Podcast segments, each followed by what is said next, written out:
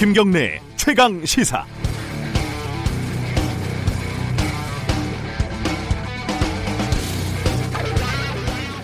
우리는 노동을 경멸합니다. 전국 교직원 노동조합 전교조가 처음 출범했을 때 교사가 어떻게 노동자가 될 수 있냐고 나무랐던 목소리는 지금도 여전합니다. 국회의원이 아무렇지도 않게 여기가 싸구려 노동판이야? 라는 혐오적인 언어를 상임위원회에서 사용합니다. 아이들에게 나중에 커서 기업가 되라, 사장님 되라, 그러면 덕담이 되겠지만 노동자 되라고 하면 부모님은 굉장히 기분 나빠할 겁니다.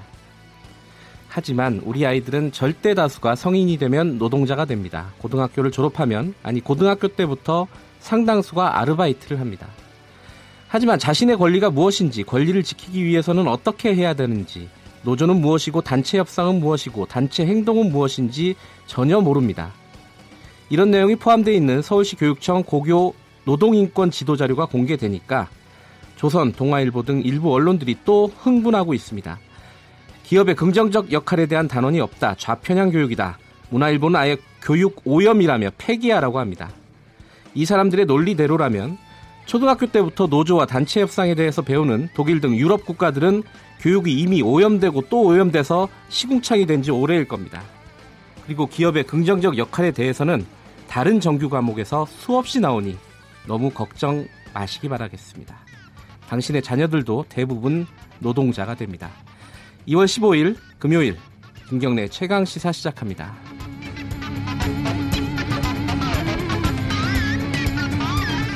주요 뉴스 브리핑부터 하겠습니다. 민동기 기자 나와 있습니다. 안녕하세요. 안녕하십니까. 어, 5.18 망원 폭풍 계속되고 있습니다. 이 망원으로 논란을 빚은 이종명 의원은 제명을 하기로 했는데요. 네. 하지만 김진태, 김순례 의원 징계는 유예하기로 했습니다. 면제부 징계다 이런 비판이 제기가 되고 있는데요. 예.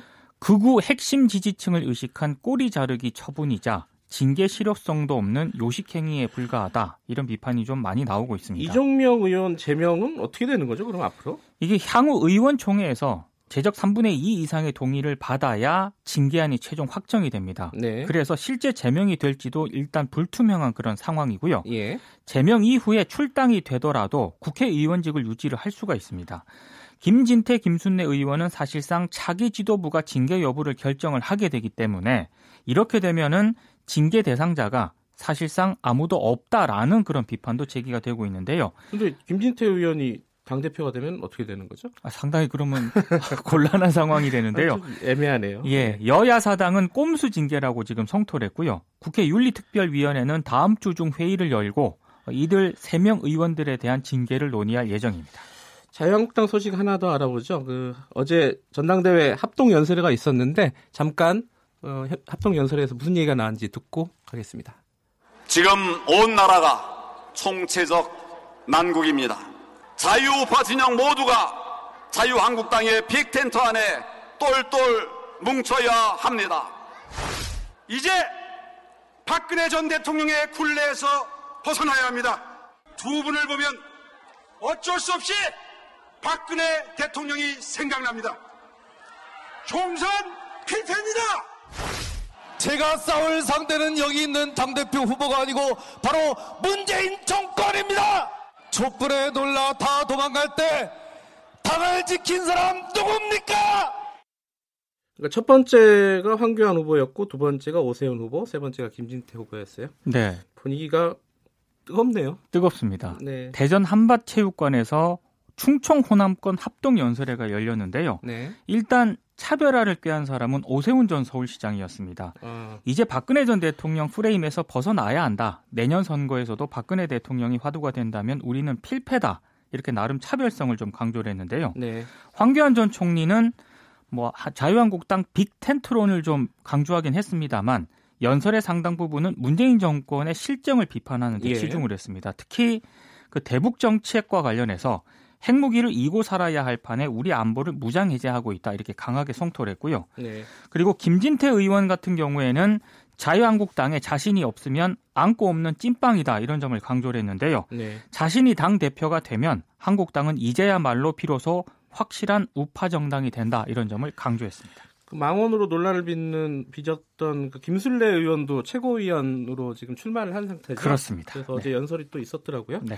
저는 김진태 의원이 이 카우보이 모자를 쓰고 있어가지고 네. 왜 쓰는 건지 조금 궁금하더라고요. 자, 그 색깔들이 다 달라가지고 찍으시는 분들은 편하겠어요. 결정하기가. 그렇습니다. 정치권에서 SNS 관련해가지고 또 뭐 무리가 좀 있었네요. 이 소병훈 더불어민주당 의원실 비서가 이제 논란의 당사자인데요. 네. 국회의원 특권 폐지를 요구하면서 최근 국회에서 분신을 시도한 60대 남성이 있지 않았습니까? 네. 근데 60대 남성의 사진을 자신의 인스타그램 계정에 올린 다음에 통구이가 됐음 이런 글을 썼습니다. 아이고야. 그리고 심했네요. 예, 사상이나 종교가 이렇게 무섭습니다, 여러분. 이런 분들의 특징이 목숨 아까운 줄 모르죠라는 글도 올리면서 분신 자살 혐오 쥐불놀이라는 해시태그까지 달았는데요. 논란이 제기가 되니까 인스타그램 계정은 비공개로 전환이 됐는데 네. 이 비서가 동아일보 기자와 통화를 했는데요. 아, 처음에 그분이 극우 세력이라고 생각해서 비꼬듯 글을 올렸지만 성급하고 잘못된 생각이었던 것 같다. 반성하고 있다. 이렇게 해명을 했습니다. 네. 이 비서는 의원실에 사의를 표시한 것으로 알려졌습니다. 퍼거슨 감독의 말이 생각이 나네요. 그렇습니다. 인생의 낭비다 SNS. 네. 조심해야죠. 그리고 아무리 뭐 극우 세력 뭐 어쩌고 그래도 이게 사람이 목숨이 왔다 갔다 하는 아, 상황을 그렇죠. 이렇게 얘기하면 안 되죠. 네. 정의당에서 탄핵법관 10명 공개했습니다. 양승태 대법원 사법농단에 관여한 탄핵 소추 대상 10명의 판사 이름을 공개를 했는데요. 네. 현재 중앙선거관리위원장을 맡고 있는 이 겸하고 있는 권순일 대법관을 비롯해서 서울고법 이규진, 이민걸, 임성근 판사 그리고 음.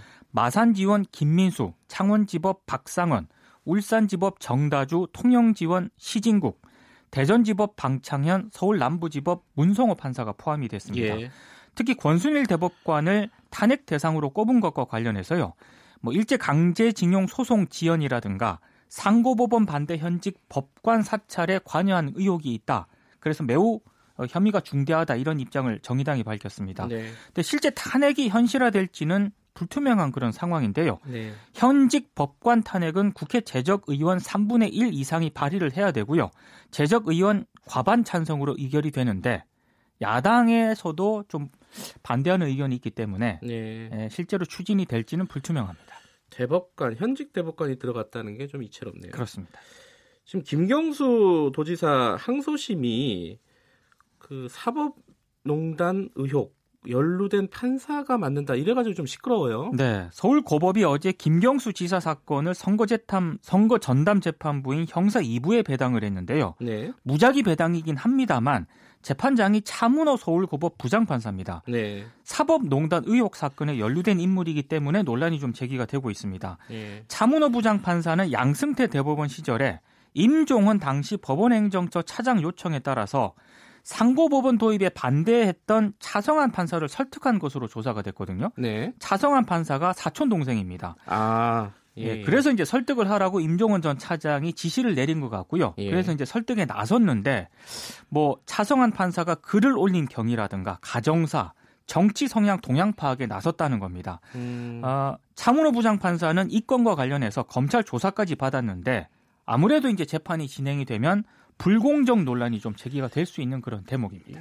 제척 법적으로 제척 사유는 안 될 것 같은데 좀 네. 애매하네요. 이게 법 대법 대법원에 어, 그 사법부에서 어떻게 판단할지 모르겠어요. 그렇습니다. 한화 대전 한화 공장에서 어, 큰 사고가 났어요. 또 어제 폭발 사고가 나서 직원 3명이 숨지는 사고가 있었는데요. 예. 근데 이 문제 사업장에서 지난해 5월에도 폭발 사고가 나서 5명이 숨진 것으로 이제 나타났는데 네. 문제는 당시에도 고용노동부가 특별 감독에 들어갔다는 건데요. 근데 JTBC가 당시 작성된 노동부 특별 보고서를 확인을 해 봤더니 이게 문제가 좀 심각했습니다. 음. 열흘간의 점검 과정에서 확인된 법 위반만 486건으로 확인이 됐고요. 네. 화약과 같은 위험 물질로 채워진 공장이었지만 경고 경고 표시, 표시는 제대로 붙어 있지 않았다고 합니다. 음. 그리고 당시 한화 대전 사업장의 안전관리 등급이 M- 등급이었는데 4단계 가운데 가장 낮은 아, 등급이었습니다. 가장 낮은 등급을 M-라고 하는 모양이군요. 그렇습니다. 예. 고용노동부는 당시 한화 대전 공장에 과태료 2억 6천만 원을 부과를 하고요. 217건의 시정 명령을 내렸지만 지금 9개월 만에 또 사고가 발생을 하지 않았습니까? 예. 당시 적발된 문제가 제대로 고쳐졌는지 의혹이 제기가 되고 있습니다. 1년 만에 8명이 숨졌으면 이거 굉장한 곳인데 좀 문제가 심각한 예, 거죠. 좀 자세히 좀 조사를 해야 될 것 같아요. 네. 오늘 여기까지 듣겠습니다. 일주일 동안 고생하셨습니다. 고맙습니다. 고발뉴스 민동기 기자였습니다. KBS 1라디오 김경래 최강 시사 듣고 계신 지금 시각은 7시 35분입니다.